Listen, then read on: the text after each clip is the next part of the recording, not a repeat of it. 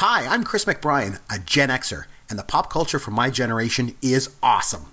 And I'm Yancey Eaton, a millennial, and the pop culture from my generation is dope. Episode 41 The Breakfast Club Movie Review.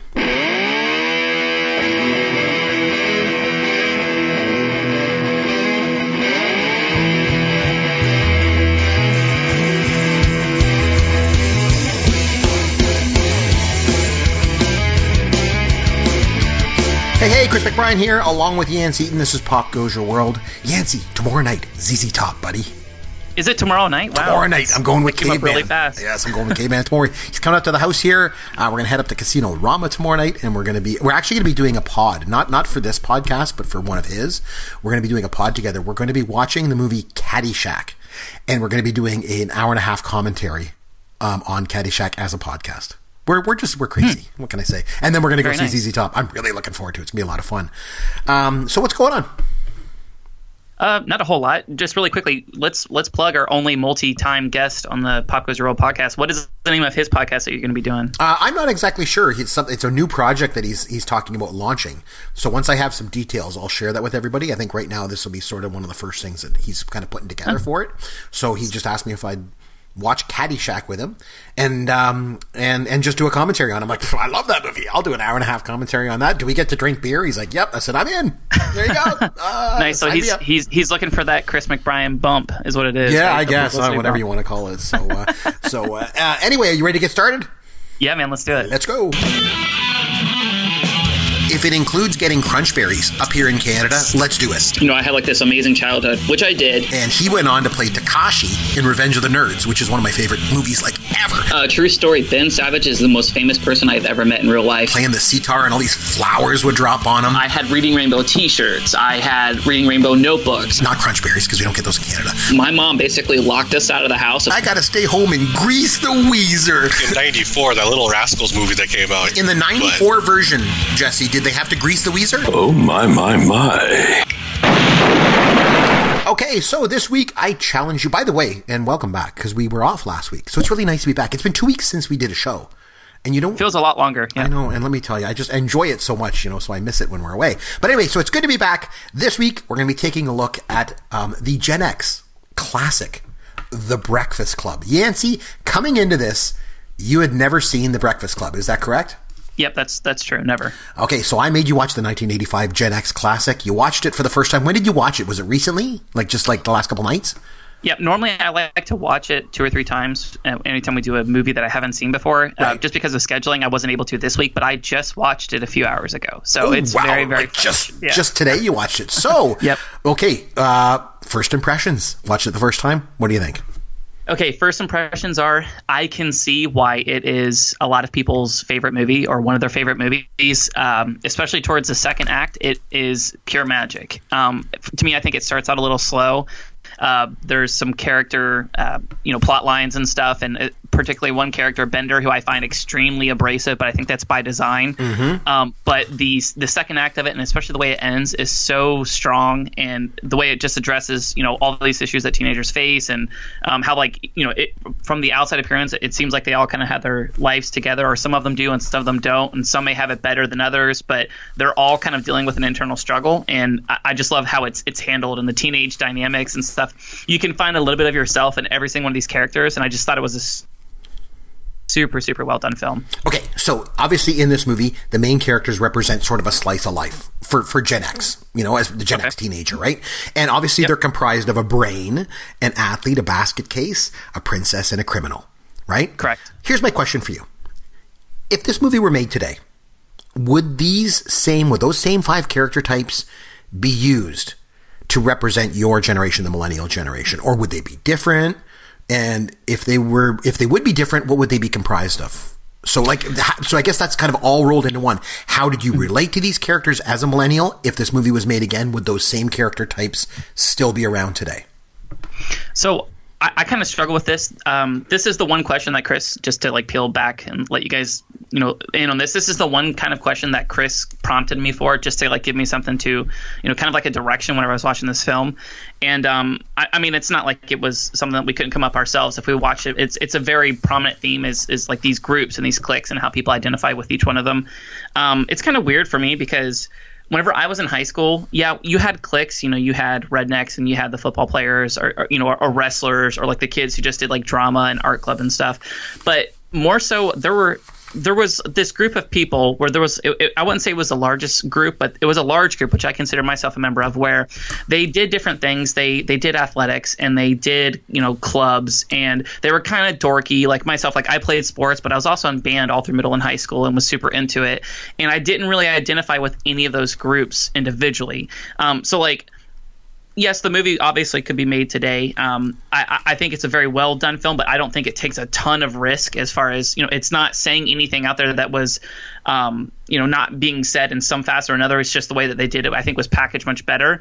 Um, but as far as like the actual groups of people, I think it would just be a little different because there. I think there's a lot more duality with at least whenever I was in high school and kids nowadays, where it's cool to be good in school. Like the, the coolest kids in my school were all honor roll students, and they were in like the you know the round table of like the most academically you know succeeding kids, and they you know like today there's this there's this huge impetus that's put on uh, college enrollment where they want people who are well rounded. They just don't want a brain who doesn't do athletics. They want you know, a straight A student who played for sports and is in the chess club. You see what I'm saying? So, like, I, I feel like the nerds over the last 15, 20 years, and, you know, especially when I was in high school, they became like the cool guys. Those were the ones who kind of ran things because people saw them as successful. You know what I mean? So, I, I think the movie could be made. Maybe the the groups that they were kind of characterizing, it would be a little bit more fluid, and you would see people kind of members of multiple groups at once, if that makes any sense. Mm-hmm.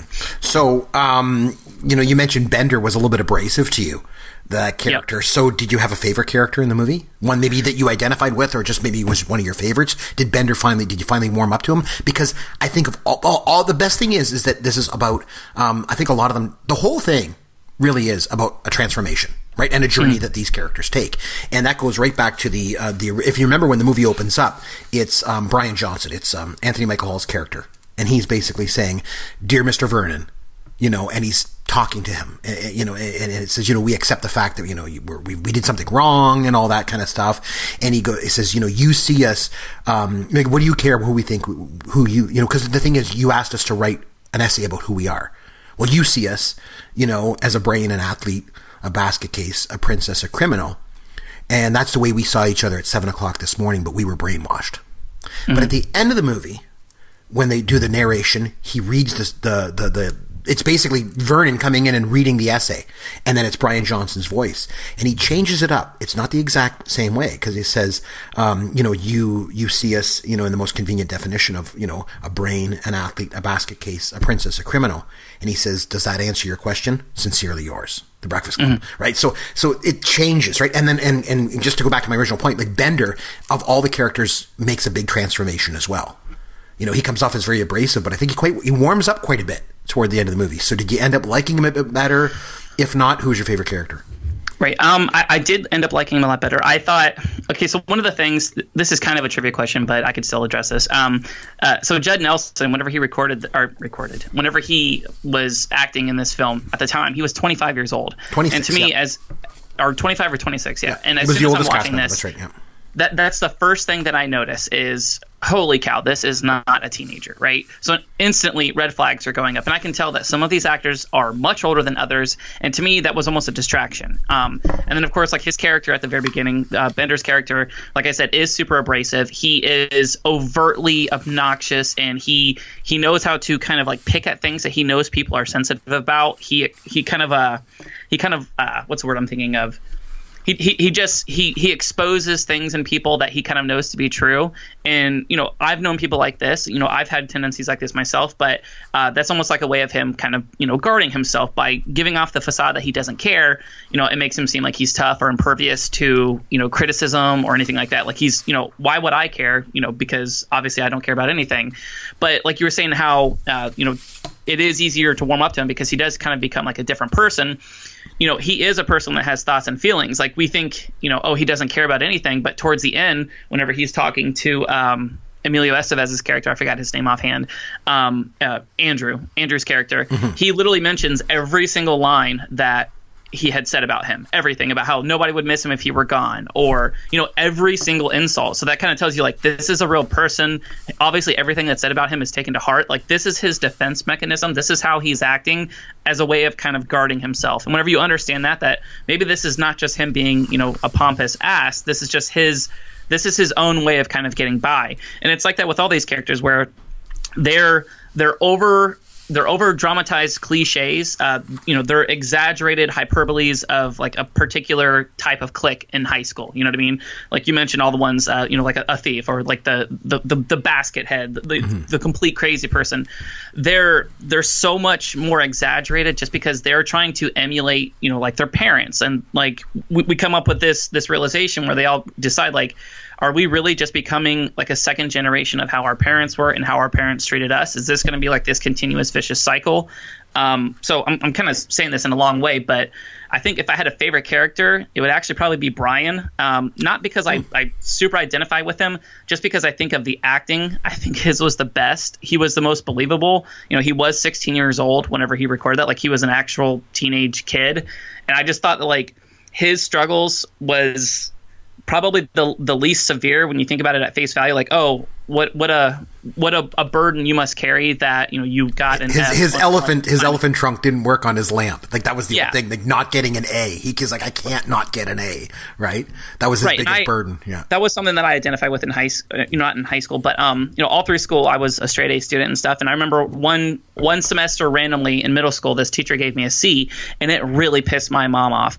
And so she went to school, and you know, we had like this teacher meeting and stuff. And the teacher literally said, you know, he's he's still in middle school, you know. You know, high school admissions or you know, college admissions. Don't look at this.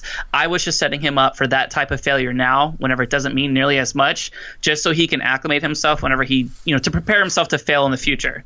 And at the time, I thought that was like, holy crap, like what a monster who does something like that. But it did kind of get me used to that type of thing. You know, you're not always going to be, you know, just completely sparkling and coming out like roses. Um, so like I can relate to that sense, um, but like th- the fact that he would, you know, consider killing himself because he got an F on like a, a shop class assignment, you know, and, and brings a gun to school, that's a little, you know, something I, I can't personally relate to, but it, it speaks to something that too that I, I thought was like I said, everything in this is extremely exaggerated, and I, I know that's by design. Like everybody is like a very very exaggerated example of one particular cliche but like that one instance where like you know he got one f on one assignment so he brings a gun to school i i mean to me that was almost too much of a stretch to seem believable but Well, i mean well, Yancey, in his defense, it wasn't really a gun; it was a flare gun, right? Because Oh, it, sure. it went off in the locker and killed, you know, destroyed the elephant. But which was actually really funny but I thought that was funny too. I think you made a good point. I think he was an interesting character too,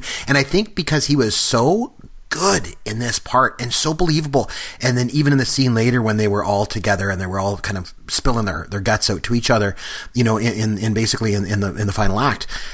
You know, he was so believable and he's crying and everything. And he even is crying just because he can't believe that Claire wouldn't talk to any of them on the Monday and stuff like it was just such a believable Yep. character. When I saw him in Edward Scissorhands playing the tough guy, I hated it.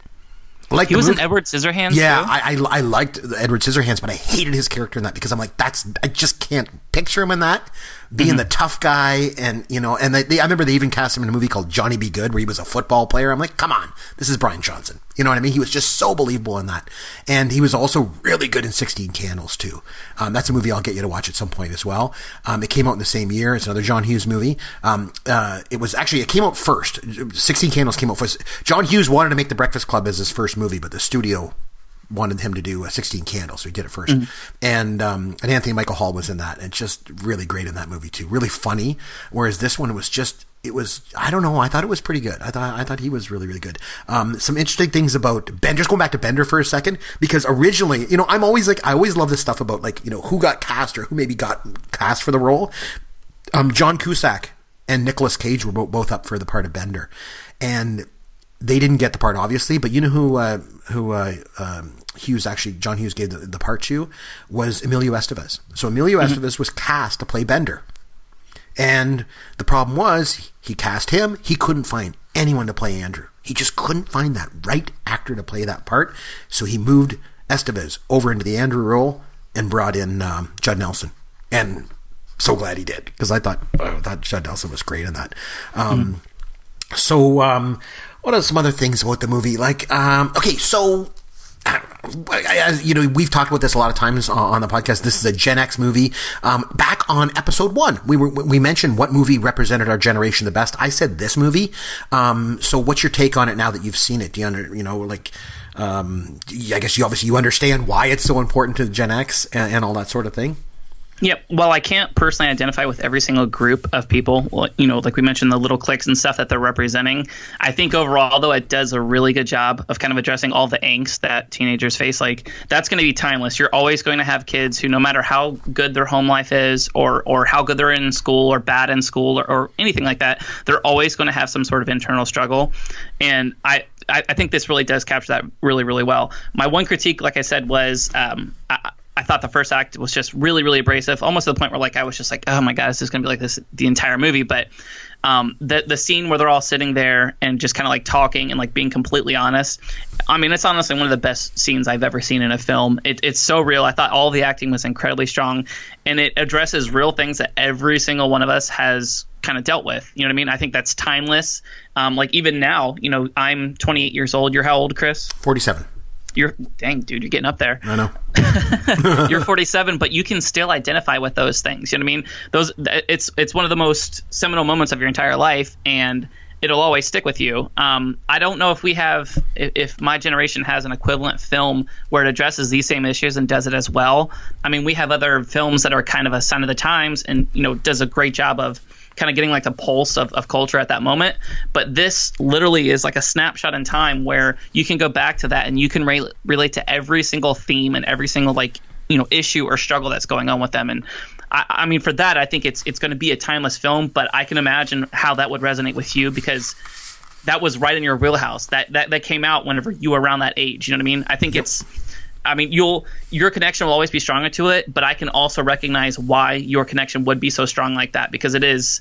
Uh, I mean, it's just spot on with with all of its just how it deals with all these different issues. Okay, so you want to know something really cool? You were mentioning about that scene where they're all kind of sitting around. It's like that that heart to heart scene, you know, like where they're all yep. sitting there and they're all kind of spilling their guts to each other and all that. You want to know something amazing about that scene? Hmm. Ad libbed.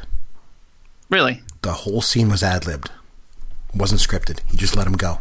Talking character. Talking character, and he just filmed it. Here's the thing I want to bring up to you about this. Okay, we've talked obviously, you know, for since we've been doing this podcast, back and forth, you know, about you know your generation movies, millennial generation.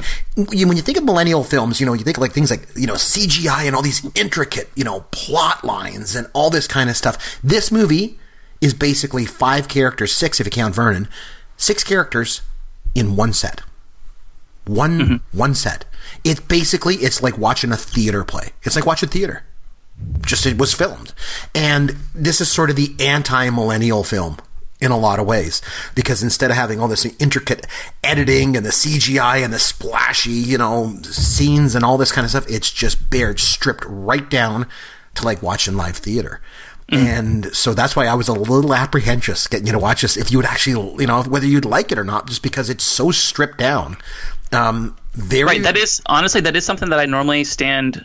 You know, I kind of look away towards. Like if I'm looking up a movie to watch, like on Netflix or or wherever, you know, I'm kind of like getting a feel for it. I'm like, oh, is it just like live action? That kind of bores me. But to its credit, I didn't really have any issues with this. Like I was completely captivated with this, and every single week, I think one of us mentions at least once our emotional investment in the character. Like, were we able to become, you know, where we cared about what happens to them and I mean, I think it goes without saying, like this movie does that better than almost any movie I've ever seen. Like I genuinely cared about each of these characters individually, despite the fact that they're all so different. I also like the fact that I agree with you 100. percent And the magic of the movie is that these characters start to care about each other as mm-hmm. well. And that's what makes it so good. At the beginning, they obviously they don't they can't stand each other.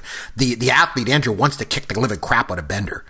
Bender, you know, I mean, Bender's picking on everybody. You know, he's basically make, making passes at Claire and everything else. They, they all think the basket case is crazy. Ally Sheedy doesn't talk for the first, you know, half hour of the movie, doesn't even have a line, you know, and they all think that Brian's just a neo maxi zoom dweebie you know, Yeah. that he is. And, um, and it was so cool because then when you get to that scene, when they're kind of, when they're doing the ad libbing and they're improving, I think it's so amazing that there's that scene when, when they all start doing their talents. And remember Claire puts the lipstick uh, into her bra and then she puts it on her lips and Right. Bender, and Bender claps too long. And he just keeps clapping, and they're like, Like hey. mocking her? Yeah, Yeah. mocking her, and they're like, and he's like, "Wow, wow, wow, Claire, that was great." And then, um, Allison, the basket case, jumps her. She's like, "You know, you're a you know, you don't do that, you know, and then and then they all start sticking up for each other, and and then and I thought it was really cool. Then Claire is the only one that comes up and says, "Hey, you know what's going to happen on Monday? None, I'm not going to talk to you guys." Yep. And then Bender starts calling out her. He's like, "You're a." She's like, "Why?" Because you know I'm telling the truth. And he's like, "You know that's that's a shitty thing to do to somebody." And it's just amazing how they, but through all this calling each other out, then they the bonds become really really strong. Because even even in the scene, Mm-hmm. You when- break down any any barriers. yeah, like it's just it's amazing because they they feel comfortable enough with each other that they're calling each other out, and then as a result of it, it's like they're breaking down, they're breaking themselves down, and then building themselves back up, and like that, I that don't whole know. scene actually that scene actually Really, really goes cool. not to cut you off but it, it goes even further whenever um you know he says you know how dare you like i would say hi to you i'd say hi to all of you guys and then she basically says like well that's to. because Yep, you know you have i to. you have to but i don't you know what i mean like you know you guys look up to me kind of thing you know But but which the, but the thing that made it so hard was that she was telling the truth. Right she was being was it's being honest. and it sucks whenever you're on the receiving end of that Yep, but, but it- it's true. that sometimes that brutal honesty i mean it really does open things up where you know she had more leverage in that situation and she used it she acknowledged that you know socially she had a lot more leverage than he did so it's not the same for her to put herself out there and say hi to him as it would be for him to say hi to her you know Yeah, just little stuff like that. You know, I mean, little stuff like that is just. I, I thought it was done so so well. I wanted to ask you really quickly before you know we we move on. Of of this group, which one did you identify with the most? Ooh, that would be pretty tough. I think uh, I was kind of like, and, and I still am kind of a nerd. I always was a nerd in high school. Correct. Uh, Yep. For the most part. I mean, like, I, I was, you know, I was into theater and stuff like that. So I guess, you know, I mean, and I, I don't know, like, I was pretty popular with the ladies. I'm just kidding. Um, but no, but I think maybe, maybe the nerd character because I did try and do, do good in school and things like that. And I was kind of, a bit shyer. I was never a, a sports guy. I was never a tough guy, so I couldn't relate to either to one of those characters. So I guess it would have to be uh, Brian's character. A little bit, a little bit, uh, a bit of too much of a character, you know, to be me exactly. But I would say I guess I related to him the most because you know, n- not so much in high school, but in grade school, like I was bullied quite a bit as as a little kid, and in high school that wasn't really the case because I what I did was I started to use humor to try and deflect it when I was in high school so that people wouldn't you know, beat me up or pick on me. Uh, Right. But I would say, yeah, it was Brian Johnson for sure. I think would be the character. How about you? Well, well, You mentioned Brian already, right? yeah. Would you say that you were kind of like a little bit of each of them? Did you have some of these pieces? I think of so. All of them. Yeah, I think so because uh, you know that's what makes this movie so good too. Is you see little bits of yourself in in all of them, Mm-hmm. um, and even in some of the things that the girls do, you can kind of even relate to some of the you know. You know some of the truthfulness that comes out in those kind of things, I Yeah. thought was really interesting. Um, again, you know, again, I'm just just thinking of it like with Molly Ringwald. Like, Molly Ringwald was so good. Jo- She Yes, was like John Hughes is like that was like his muse, you know, in, in, in a lot of these movies. But it was funny. Is she actually he originally uh, got her to play Allison. Hmm. Yep. That's and she lobbied. She's like, I want to play Claire. I want to play Claire. And so finally, you know, he let her have it because they had they had auditioned uh, Robin Wright, Jodie Foster, and Laura Dern for the part of Jodie Claire. Foster. Yeah, wow. They, they they had auditioned all of them, and it was close, and they just like didn't quite have that thing. And so uh, Hughes said, "All right, all right, you know what? We want you to play Allison, but okay, you can play Claire." And uh, that's the way that that played out. So so so cool. And the other thing too is there's another movie that came out right. I think that they actually filmed it even before this, but it came out after it. It's called Saint Elmo's Fire. And the cool thing about that is that um, in that Ally Sheedy and Judd Nelson are in that. Um, so is Emilio Estevez, and they all play completely against the type of this movie. Like in, in, so obviously Bender is like, you know, Bender is Bender, right? You know, I mean, he's like the criminal, right? And, um, in St. Elmo's Fire, he plays, um, like he wears suits. He works for, um, for, for a Republican senator. oh, this is weird. You yeah. know, and he's like, and and he is he's he's engaged to uh, Ally Sheedy's character in that movie, and she's like all prim and proper, and like they're like the hoity-toity, you know, people. It's just oh, it's so funny. But does it work? Does It, it work? it works incredibly well. It That's works wild. incredibly well. You That's such that- a true testament to an actor or Exactly. actress's actual skills if they cannot be typecast their entire career and break out. you know? especially when you go from a role like Bender to a role like uh, like we saw in St. Elmo's Fire with Judd Nelson. And it's funny because Judd Nelson was great in those two roles, and then he just kind of petered out. Didn't really hear much of him after that. You know, mm. with a lot of these too. Even even like Molly Ringwald, who was just so iconic. You know, in the '80s with a lot of John Hughes movies. You know, you, you didn't really hear a lot of her after that. You know, it was pretty incredible. Um, so uh, one of the questions I always ask: any any favorite quotes from the movie? Because we've always said before, like Gen X movies are so quotable. They're eminently quotable. You know, because they when you get familiar, you watch them over and over again. Any particular quotes or anything like that that kind of like I got a lot. I got so many in this movie that I really, really Um, love. I have a couple written down. I know the one where he talks about. I think it was Brian who says, "So what happens Monday?" And it's it's a really simple line, but it Yep. really says everything. So it's it's basically acknowledging like, hey, we've all the five of us. This group has kind of had like this, you know, this crazy moment of bonding. We've opened up and like we've really exposed a lot of, about ourselves. But you know, we're here at Saturday school. We're gonna go home tonight, and then we're gonna be off school Sunday. So what happens Monday whenever everything goes back to normal? Are we still gonna be friends? So it says a lot in that one particular line.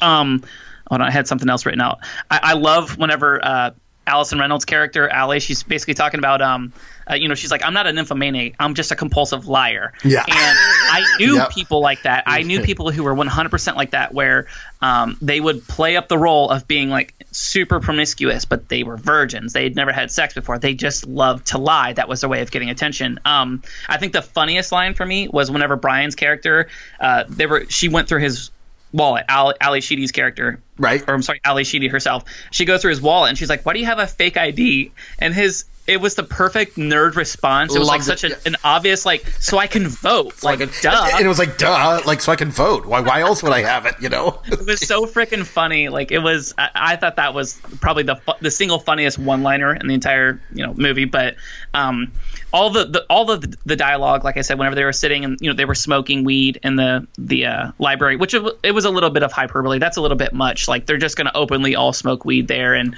you know the the vice principal never comes in at all. He never checks in on them except you know periodically every couple hours or something. That's a little far fetched, but uh, that whole scene, the whole back and forth, and now that you say that it's ad libbed, it makes me appreciate it even more. But that one scene right there, I think it's the most one of the most quotable, you know, parts of movie history I think I've ever experienced. But what about you? What are some of your favorite? Oh God, there's so many. I love the the scene because I love what whenever it's it's it's a drama, but it's played. There's a few real guffaw laughs that come out, and the one that stands out to me is when um when uh, when Vernon comes in and says, "Where's your stash?"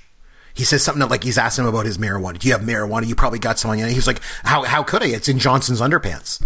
and it was because he stuffed it down his pants. And I thought that was funny. I also really liked it when, uh, when there was a scene when early on in the movie when Bender and Vernon are having like a back and forth.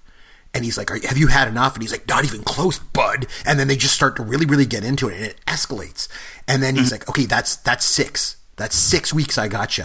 And then Brian Johnson goes, actually, that's seven, including when you first came in. And yeah, you asked Mr. Vernon uh, if he knew that Barry Manilow raided his closet. I'm just like, Yeah. like, so there was some real funny, funny moments. There's another scene I remember where Bender, the, he wants to know why the door is closed.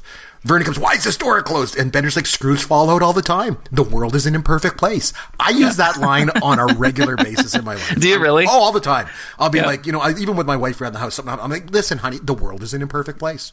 You know, these things happen. You know, the batteries on the remote died. The world is an imperfect place. You know, I'll do that all the time. I think one of the most telling parts is um, one of the most telling quotes, or one that resonates with me the most, and I think is what you know. It's it's no matter what generation it is, whether it's um, you know you go back to like the '50s with something like Rebel Without a Cause or a movie like this. It's all about you know I think fear of growing up. You know, fear of what's going to happen to you when you grow up. You know, uncertainty. yeah, not and- knowing what's going to happen. And, yeah. and back in the '60s, they used to always have a saying, you know, you, you never trust anyone over thirty. You know, and I loved Allison's line that she says, "When you grow up, your heart dies." wow. And then I think it was John says to her, "Well, what, who cares?" And she's like, "I do." I don't know. There was just something about that that just resonates with me. I don't know. I just really, really like that. Um, I and again, some of the back and forth with Vernon, like. I don't know. Some of it is so truthful, especially now that I'm I'm in, in the educational field too. You know, like there's one scene where they're all laughing at uh, at, at Bender. Bender says something funny, laughing, and Vernon's like, "Yeah, yeah, you think he's funny? You want to know what's funny? I'll tell you what's funny. Check out John Bender in five years. You'll Five see how goddamn yeah. funny he is. You know, like, oh Yeah. man, like there's so much. There's just a lot of truthfulness, and there's a lot of hurtful things that are said throughout the movie, but they all cut to Are the honest. bone because they're Yeah. honest. Exactly, and that's what? what I think is That's- so cool.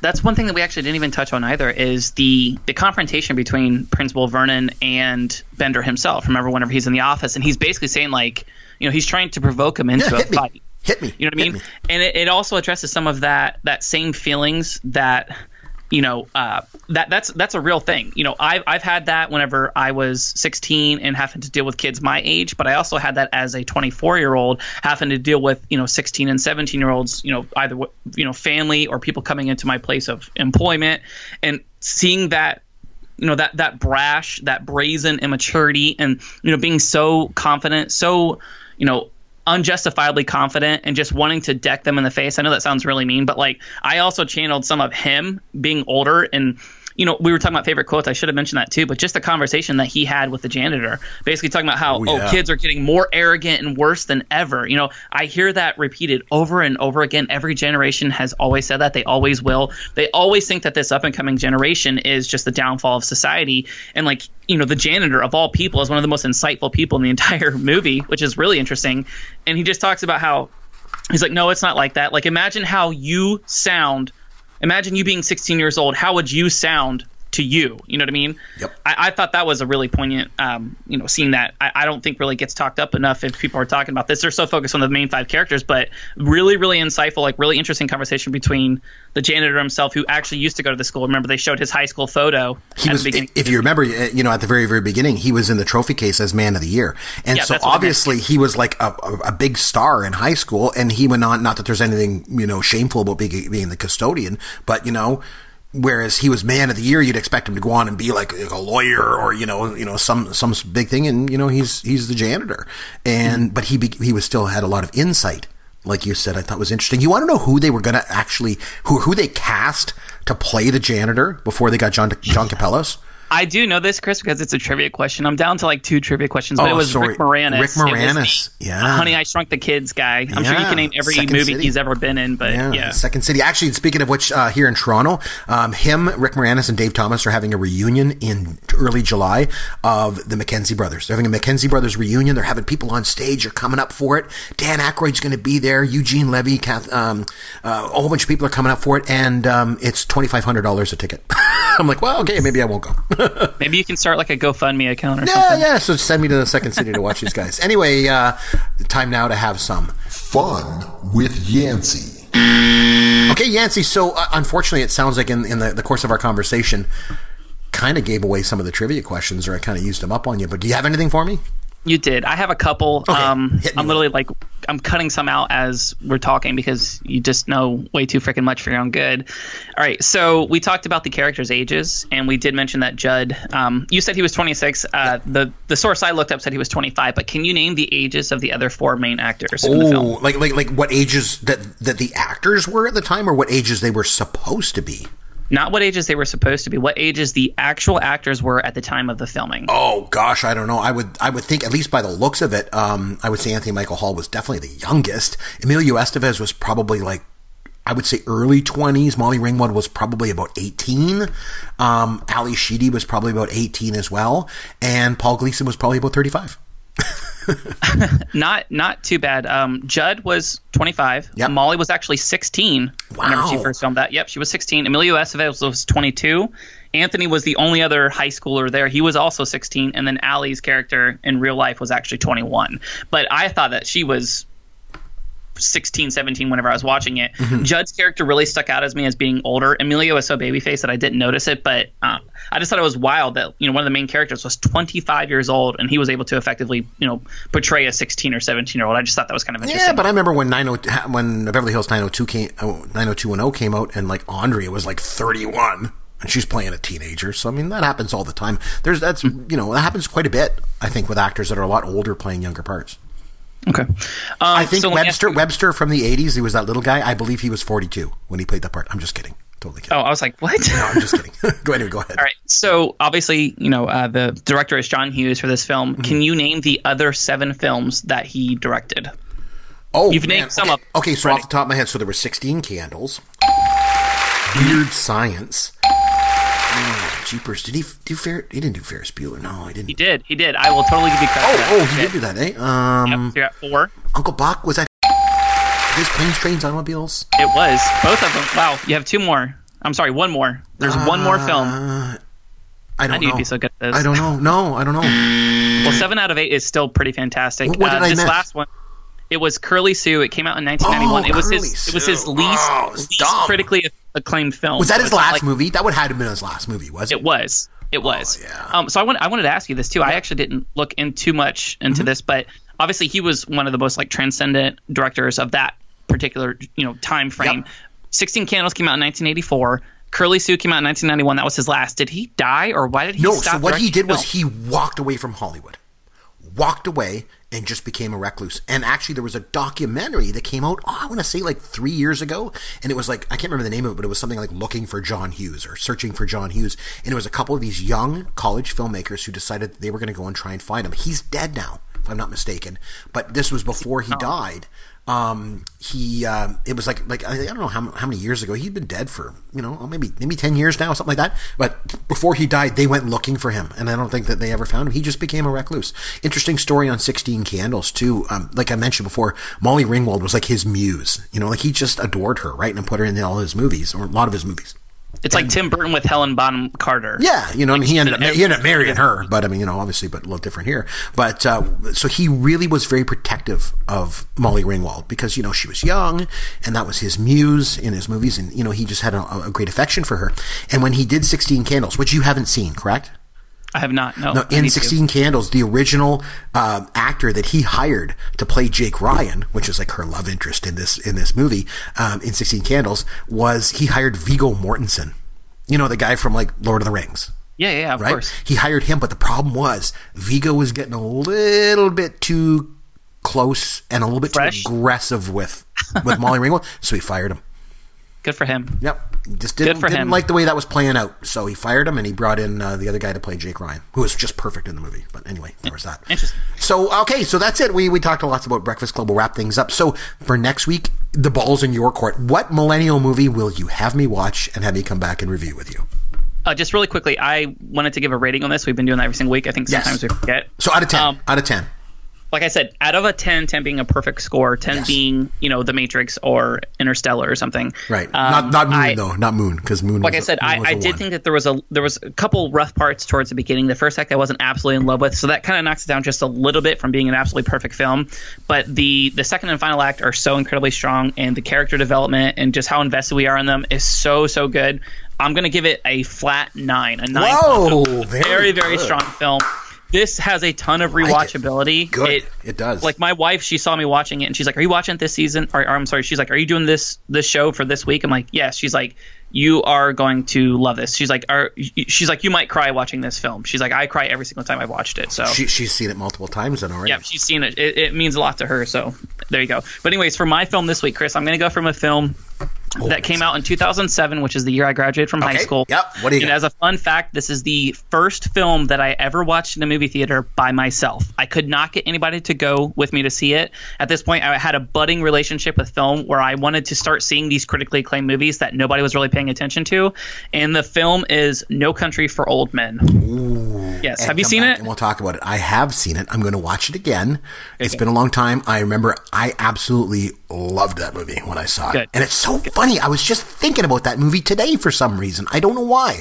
I was thinking about that movie. So I'll go back and watch it again and we'll come back and we'll talk about No Country for Old Men. Good choice. Good choice. Cool. Okay.